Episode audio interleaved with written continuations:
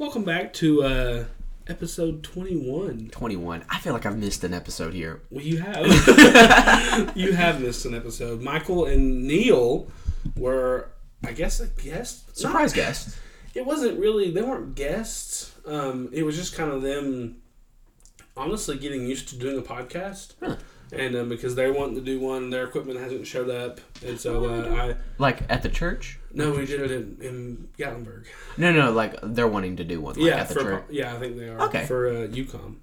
Really, good deal. Good deal. That's awesome. Yeah, we I just basically asked them questions about PTP, but really it was just a comfort thing, just to get them used to, talking into a microphone. So yeah, you did miss an episode, but it.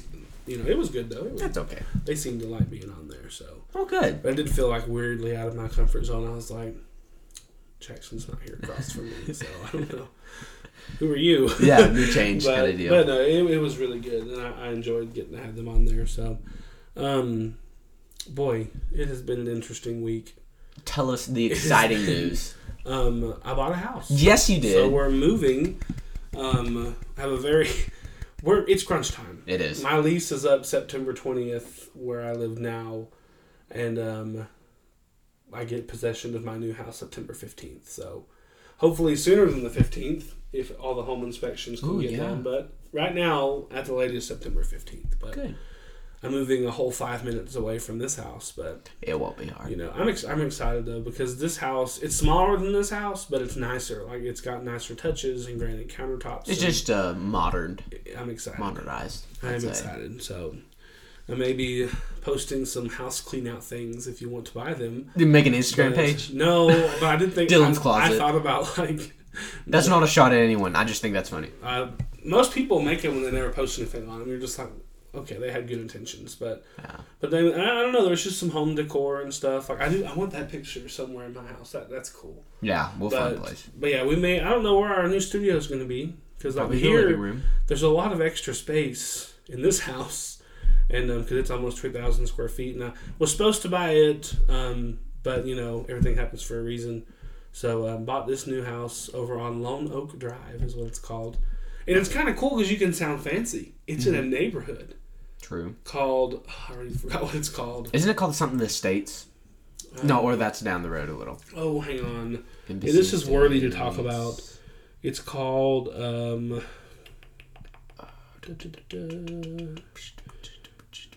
Forest Hills. Forest Hills. That is kind of cool. So I bought a house in Forest Hills. So I'm excited. It'll be hectic. And then I got COVID. So I've been quarantined. And honestly, I'll give it to COVID. It whipped me in the butt. Honestly, it really did. I felt pretty terrible the first 3 days I had it, but most of it was just exhaustion. I'm exhausted right now. Yeah. When Jackson leaves to go to church, I'm going to sit on the couch and we'll most likely go to sleep. Mm-hmm. But not intentionally. I just fall asleep. And you're on the back end of it too. You're pretty much done. You're done. I'm done. My quarantine's up today. Yeah. So I go back to work tomorrow. So yay. If anybody sees an action truck on the side of the road with Dylan snoozing, just drive by. Just keep going. Yeah. Mind your business. That's on purpose. Mind your business. That's on purpose. So, but anyway, that's literally all. I bought a new house. That's huge though. Super excited. That is awesome. First time home buyer. I know. Yeah, you. I've driven by there 4 times. Aww. I went and saw it at dusk last night because I wanted to see what it looked like in the dusk. So there was somebody walking their dog and everything. And he even spoke to me because I pulled in the driveway. They weren't home, so I pulled in the driveway and got out. And the guy was like, this house is for sale. Are you looking at it? Because the for sale sign's still in the yard. I was like, actually, yeah, I bought it. And he was like, well, we're going to be next door neighbors. And I went, oh, you're adorable. And nice dog people. Was cute. Nice so people. So maybe Lassie will make friends. No, not going to happen. That's true. Lassie's very antisocial. Yeah, she's probably going to freak out that you're moving again. Yeah, she'll be fine. Yeah, it won't be much. Yeah, first time home buyer. I'm really excited. Wow. I'm not a kid anymore. Right. I'm still a kid, but first time for me. I started college. Oh, that's true. Yeah, talk about your. It's college. I'm gonna have to devote more time to it than what I wanted to. Ugh, they make it so hard to get an education these days. Just give me it, all right? No, I'm just kidding. It'll be fine. One day at a time. It'll be good. Yeah. What classes do you have? accounting. Yeah. Econ. A public speaking class. For some reason I had to take that. I don't remember. You have to have public speaking. It's a public speaking, or you could like take art appreciation or something else, and I'm like, I'd rather speak. I don't appreciate art. Yeah. And then I have biology, and then I have blanking on something. Actually, no, I'm not. Nope, that's it. First year experience, which is not even a class. They call it connections at tech. Yeah, it's not even a class, I'd say. It's like a how to be a good student and stuff like that. Believe it or not, my sophomore year, I was a teaching assistant in a connections class, and the professor just never showed up. Mm-hmm. And so he would just text me usually like 30 minutes before class, be like, hey, something came up, and I would just teach it. Oh. And it was fun. I wasn't a good teacher, though, because I really didn't want to be there either. I was doing it to get 3 hours of credit. Oh, wow. They're like, you want to be a teaching assistant? And I went, absolutely. Heck yeah. Like, he never came, so like we would do things for like 30 minutes, and I'd be like, all right, well. You go home. I guess I'm going to go home, and so can you guys. And they're like, what? We still have it was a 2-hour class. They're like, we still have an hour and a half. I'm like, not with me, you don't. So you can go on. So those classes were kind of fun, though. I mean, it's all online. I'm taking all online. It'll be fine. Yeah. It'll be fine. But what else has been going on? Anything? Nothing. Absolutely nothing. Just because school's taking up. Yeah. It's just getting used to it. I'll have more time next week when I really just like figure out how to like manage schedules and stuff like that. Yeah. But because I am working too, but I'm not working a lot. But I still am working. Monday, Tuesday. Friday, right? Tuesday, Wednesday, and Friday. Wednesday, yeah. Friday, yeah. And that's not a lot. So I have like complete, 16 hours. I'm awake Monday and Thursday to just do work. You could work on it on Fridays at work too. Yeah, that's like all my classes. I get my stuff on Mondays, and they're usually most of them, besides like certain ones are due Thursday, but most of the time they're due Friday. So I have a good amount of time to get done with everything. Yeah. So it's more work than high school, though. It is. But I liked college better because it was all on your own schedule. Like, you did it, like, much to most people think I didn't drop out of school because I was a horrible student. Yeah. Look, I made good grades, but... Wasn't for you. So, but anyway. I don't think it's for me either, but here I am. I'm just going to power through.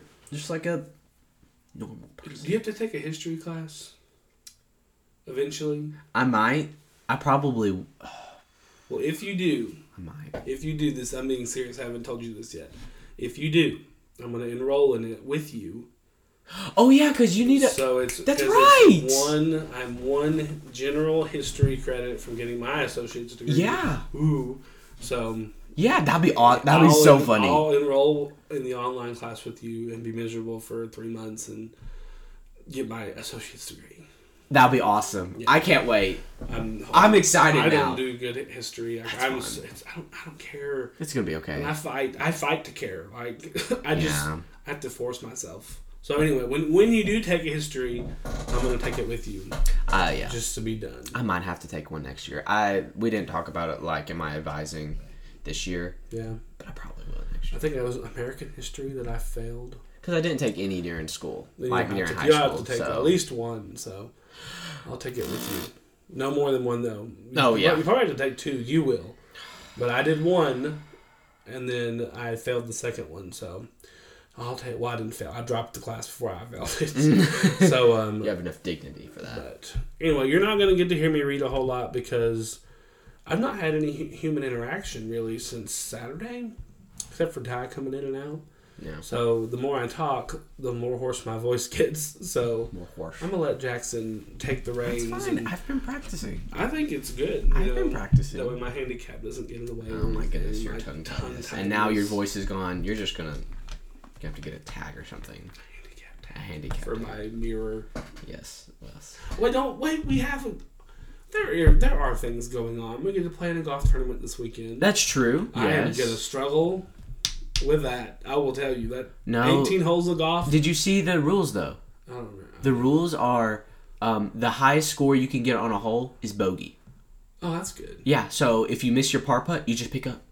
That's nice. I didn't read all the rules. Yeah, because I read them the other day because I got an email about it. Mm-hmm. And it was like... I did too, but I didn't. Because last year it was... I think it was triple bogey, but... with the size of the people, they were like, we want to keep it moving. So bogey is as low as you can get. That's not bad. That's not bad at all. At that kind of course, that ain't bad at all. So when we do that this weekend, then we have your birthday trip next weekend. Right. Another 18 holes of golf. At a harder course. With me, Luke, and Ty. That's going to be fun. That's going to be really funny. But anyway, I just threw that in there. That'll be fun. Oh, yeah, absolutely. Exciting. Absolutely. Take it away. Well, we are going to begin in Matthew chapter 14. You're going to have to bear with me a little bit because most of this first 12 verses, it's all history. So here we go. At that time, Herod the Tetrarch heard about the fame of Jesus, and he said to his servants, "This is John the Baptist. He has been raised from the dead, and that is why these miraculous powers are at work in him." For Herod had seized John and bound him and put him in prison for the sake of Herodias. His or how do you say that? Herodias. Herodias. I was close. You're close. For the sake of Herodias, his brother Philip's wife, because John had been saying to him, "It is not lawful for you to have her." And though he wanted to put him to death, he feared the people because they held him to be a prophet. And so the reason why John said that it's not lawful for you to have them is because Herod was the ruler over the region that Jesus was ministering in. And on one trip to Rome, him and Herodias fell in love. And I'm right. Herodias is the wife of his half-brother, Herod Philip I. And so both Herod Antipas, I don't really know how to say that name. There's a bunch of Herods. I guess that was a common name at the time. There's like 3 Herods. But Antipas, the one that actually kills John, divorced his spouse, and Herodias also divorced Philip, and they got married to each other. And this is right here, John publicly denouncing them and condemning them for their actions. And so he wanted to kill him, but refrain until, and we're going to keep reading and find out. And so, verse 15, and he thought he wanted to put him to death. He feared the people because they held him to be a prophet. But Herod's birthday came. The daughter of Herodias danced before the company and pleased Herod, so that he promised with an oath to give her whatever she might ask. Prompted by her mother, she said, "Give me the head of John the Baptist, here on a platter." And the king was sorry, but because of his oaths and his guests, he commanded it to be given. He sent and had John beheaded in prison, and his head was brought on a platter and given to the girl, and she brought it to her mother. And his disciples came and took his body and buried it, and they went and told Jesus. And so that was the present that Herodias wanted. It's kind of grody. Just a little freaky girl, if you ask me. Yeah, that's really gross. But now to kind of get in the meat and the potatoes of really what this episode is about, it's Jesus feeding the 5,000, the great fish fry. And so I'm going to keep reading again, picking up in verse 13, and you jump in whenever, or if not, I'll just read to the end. Now, when Jesus heard this, he withdrew from there in a boat into a desolate place by himself. But when the crowds heard it, they followed him on foot from the towns. And when he went ashore, he saw a great crowd, and he had compassion on them and healed their sick. Now when it was evening, the disciples came to him and said, "This is a desolate place, and the day is now over. Send the crowds away to go into the villages and buy food from themselves." But Jesus said, "They need not go away. You give them something to eat." They said to him, "We have only 5 loaves here and 2 fish." And he said, "Bring them here to me." Then he ordered the crowds to sit down on the grass, and taking the 5 loaves and 2 fish, he looked up to the heaven and said a blessing. Then he broke the loaves and gave them to the disciples, and the disciples gave them to the crowds. And they all ate and were satisfied. And they took up 12 baskets full of broken pieces left over. And those who ate were about 5,000 men, besides women and children. You know, we've heard this story our entire life. And I guess the lesson of it is, you know, the lesson you hear most commonly is basically just the miracle of what Jesus did. Right. Yeah. But there's at least 3 different lessons you can learn when you actually look at this passage. And the first one comes in the first 3 verses, and I'll read those again. It says, "Now when Jesus heard this, he withdrew from there in a boat to a desolate place by himself, but when the crowds heard it, they followed him on foot from the towns. Now, so obviously when the disciples left the presence of Herod to tell Jesus about what happened, you know, John the Baptist and Jesus were close. Yeah. And he goes to a desolate place, or it says he withdrew from there in a boat to a desolate place by himself. So obviously Jesus was taking time to himself, obviously to mourn, or, you know, what everybody needs to do. Yeah. You know, we all have to take time to do that, but he withdrew to do that. But then when the crowds heard it, verse 14, when he went ashore, he saw a great crowd and he had compassion on them and healed their sick. The first thing that you see here is the compassion of Christ. Mm-hmm. Because obviously the death of one of his really good friends just happened, and it wasn't like it was planned. Yeah. I mean, obviously death is gruesome. Death is hard in general, but at least when my grandfather was sick, I mean, that was easier. I'll say easier for us because we knew it was coming. Yeah, you prepare yourself, and it was easier. I mean, yeah, you're still upset, but I mean, you prepare yourself. There was no preparation here, no nothing. Like, it was just bam. Yeah, and so but you see his compassion. That's literally what the ESV translates it to. He had compassion on the crowd and healed their sick. And so now in verse 15, we see the second lesson here. Now when it was evening, the disciples came to him and said, "This is a desolate place, and the day is now over. Send the crowds away to go into the villages and buy food for themselves." So even his disciples are saying, look, you know, it's time for him to go. Yeah. And so the second thing you can learn here, besides the main thing, is the opportunities that Jesus wouldn't let go, like, slip by. Yeah. You know, we are so guilty of letting everything else get in the way of capitalizing on an opportunity. And I mean, I'm just as guilty as anybody. You know, when one small thing happens, we run. We're like, you know what? You know, we can do that another day. I'll see them another time. But Jesus is like, no, it's okay. So the disciples are saying, you know, let them go buy food for themselves.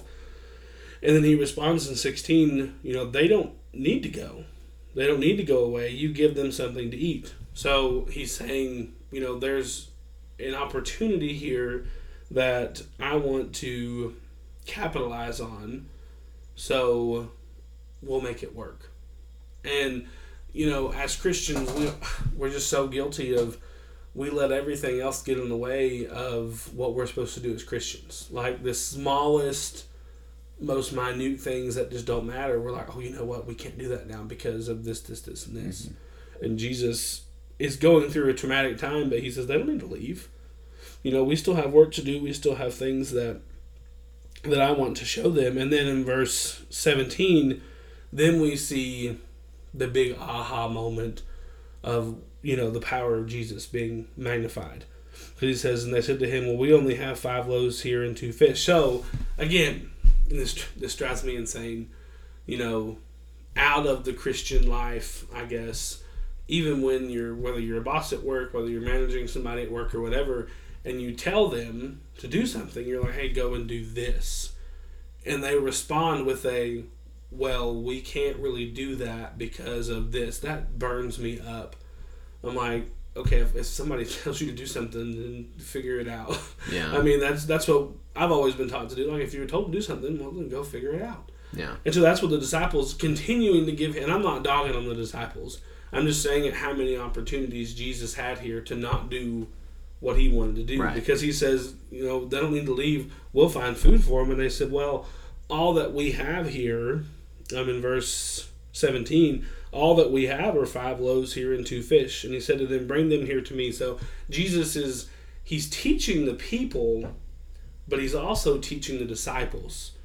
Because over and over again, they're repeatedly trying to get him or give him reasons why this shouldn't work. Mm-hmm. You know, we can't really do that. We don't have the material. And he just says, just bring it to me. And that's, I think that's, and that's our dialogue, putting that in. But he's like, just bring it here.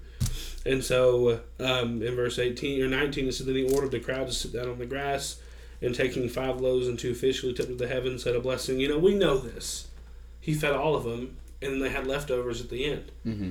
And I think we, yes, this is a great story, but we miss out what really is here. You know, let's take it for ourselves as for an example. You know, we have things that, excuse me, that COVID leaking out, but we have things that we're commanded to do. You know, and Jesus isn't speaking to us, but he will speak to us through his word. And it's saying, or the disciples are saying, let's not do this. You know, here's reasons why we shouldn't do this. And Jesus says, no, you know, I can do this. I can take care of this. No problem. But in our sense, let's say the disciples are the world. Mm-hmm. And, you know, we have instructions on, you know, what we have to accomplish, what we have to get done in order to go to heaven. But when anybody gives us a good reason as to why we shouldn't do it, then we just throw in the towel and say, okay, I guess we won't do that. Yeah. You know, it's. I thought about this a few minutes ago. So on YouTube TV, there's a show called Below Deck. And it is a reality TV show. Love those. It's about a crew that works on this boat. Below Deck. It's what's called Below Deck. It's a multi-million dollar yacht, and right now it's in Tahiti. I've watched 3 seasons while I've been sick. It's kind of embarrassing, but right now this boat's in Tahiti, and it cost. I looked it up, and to charter this boat, it's called the My Sienna. It is a beautiful yacht. To charter this boat for 3 days, okay, and that's 2 nights, 3 whole days. It's $45,000 to charter the boat, plus drinks. Wow. And these people will easily spend, you know, $15,000 and $20,000 on drinks. And then they'll tip the crew between $15,000 and $30,000. Wow. That's what I've seen. So anyway, but why I say that is they have the deck crew is what it's called. And the deck crew, they're the ones that really do the work. So like they're putting the jet skis in the water. They're making sure the boat on the outside is clean. They're filling the jacuzzis. They're, you know, all this stuff. And they have their leader, I guess, is called a bosun.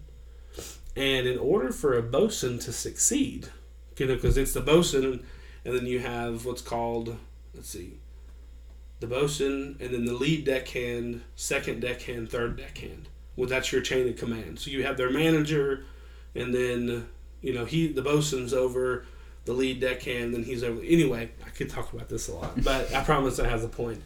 But there was one season where he had a really good bosun, but he got fired because the deck crew, they had no clear direction. And he was really good at what he did, but he didn't execute it. Like, he didn't go to them and say, okay, you know, if I was your bosun, Jackson, and I would say, okay, well, today at 8 o'clock, we got to get the jet skis out. And then at 10 o'clock, they're having a luau on the beach. And so we got to get everything put in the other boat to take it, you know, give you hey, here's what we have to get accomplished. Yeah. And he got fired because he never communicated with them what needed to be done. Though they were good workers, the ball got dropped because he didn't execute the plan. And then if anything happened, they'd pull away from what they were supposed to do and would do something else. So why I say all that is, you know, we're guilty of that. But, and you can have a good Christian people that don't do what they're supposed to do because, number one, they're not in the scripture enough, they don't study enough. But number two is anytime something else comes in their life that says, hey, you know, we can't really do that right now, it's not really convenient, yeah, then you pull away from it. And that's what happened on the boat. You know, stuff would happen and they, oh, you really need to do this right now, and then they would drop the ball on something else bigger. And that's what the disciples, and again, I'm not dogging on them, but that's what they're doing. Jesus like, oh man, you know, we don't have time for this right now. You this just happened with John the Baptist. You know, don't deal with the crowd, just send them away. Mm-hmm. Well, no, let's keep them here and let's cook for them.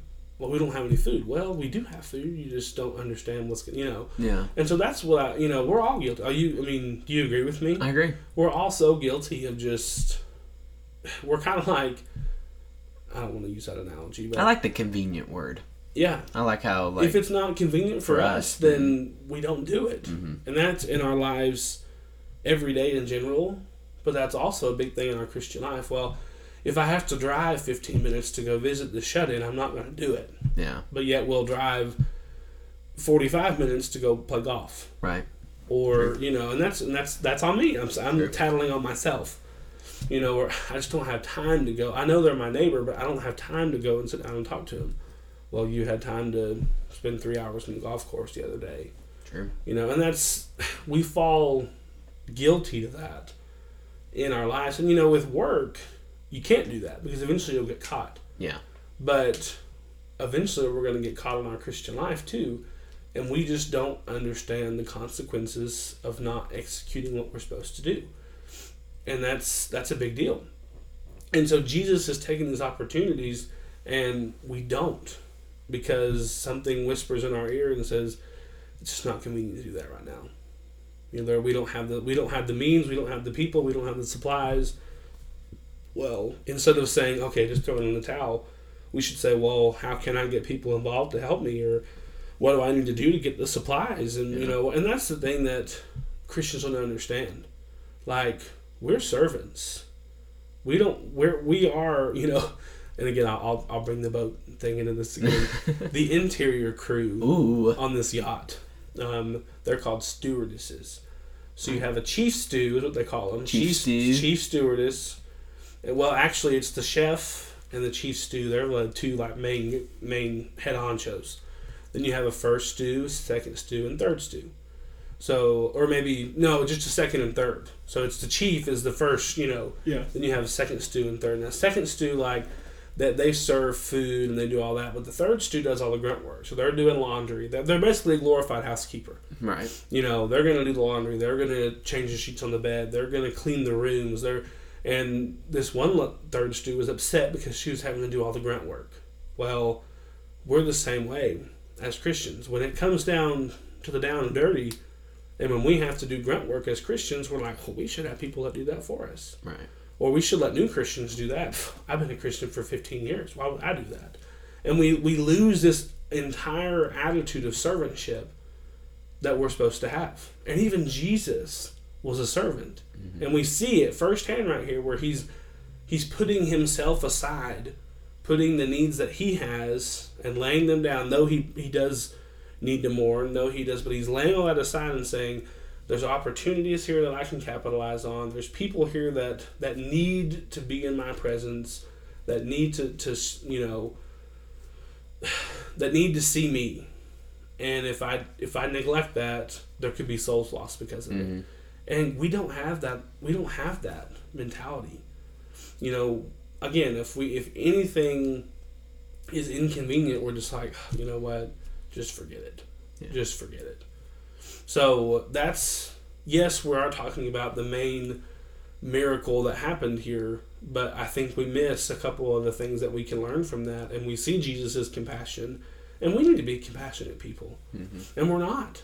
I mean, we can be sometimes, yeah. But I mean, a lot of times, if it's inconvenient to be compassionate to somebody, then we're not going to do it.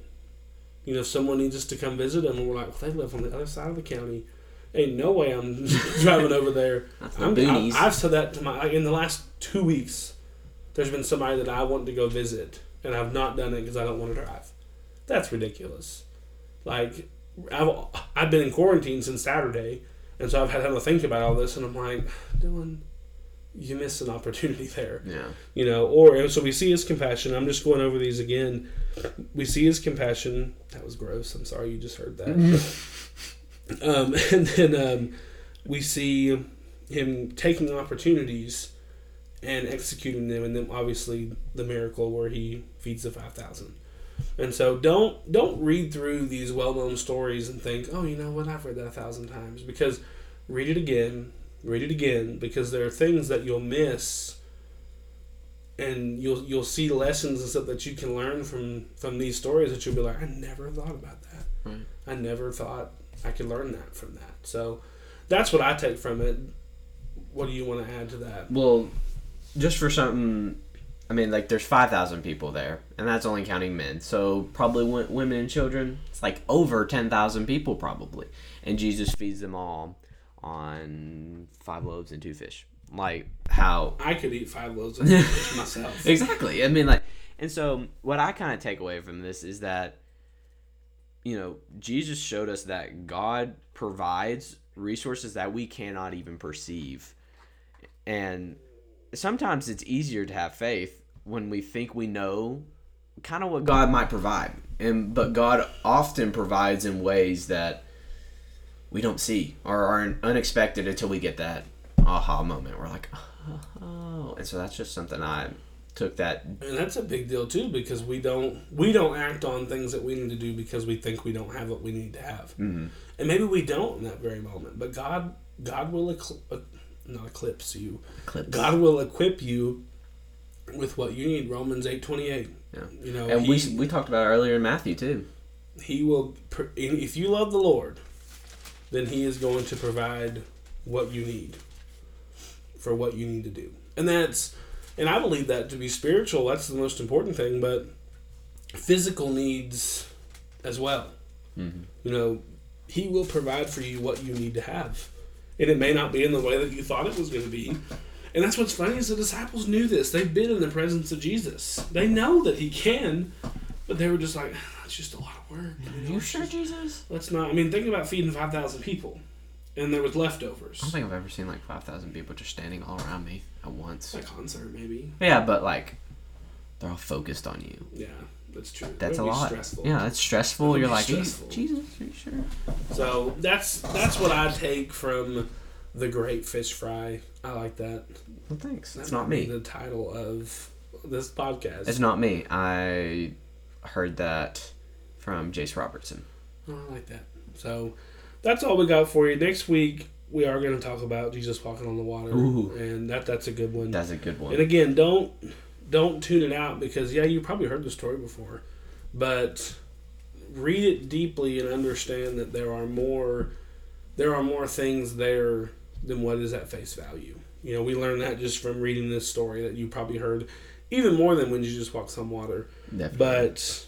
you'll see it here to where you're like, oh man, I didn't think about the compassion you just, I didn't think about all these things. So Keep an open mind and keep your head in the scriptures. Keep reading it, keep studying it, even if you've read it 1,000 times. Exactly. So that's all we got for you today. See you next week. So don't forget, God loves you. Absolutely. And so do we. We love you.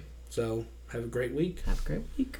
And try to evade the COVID as it's rampant again. Apparently. So deuces, my friends. Deuces.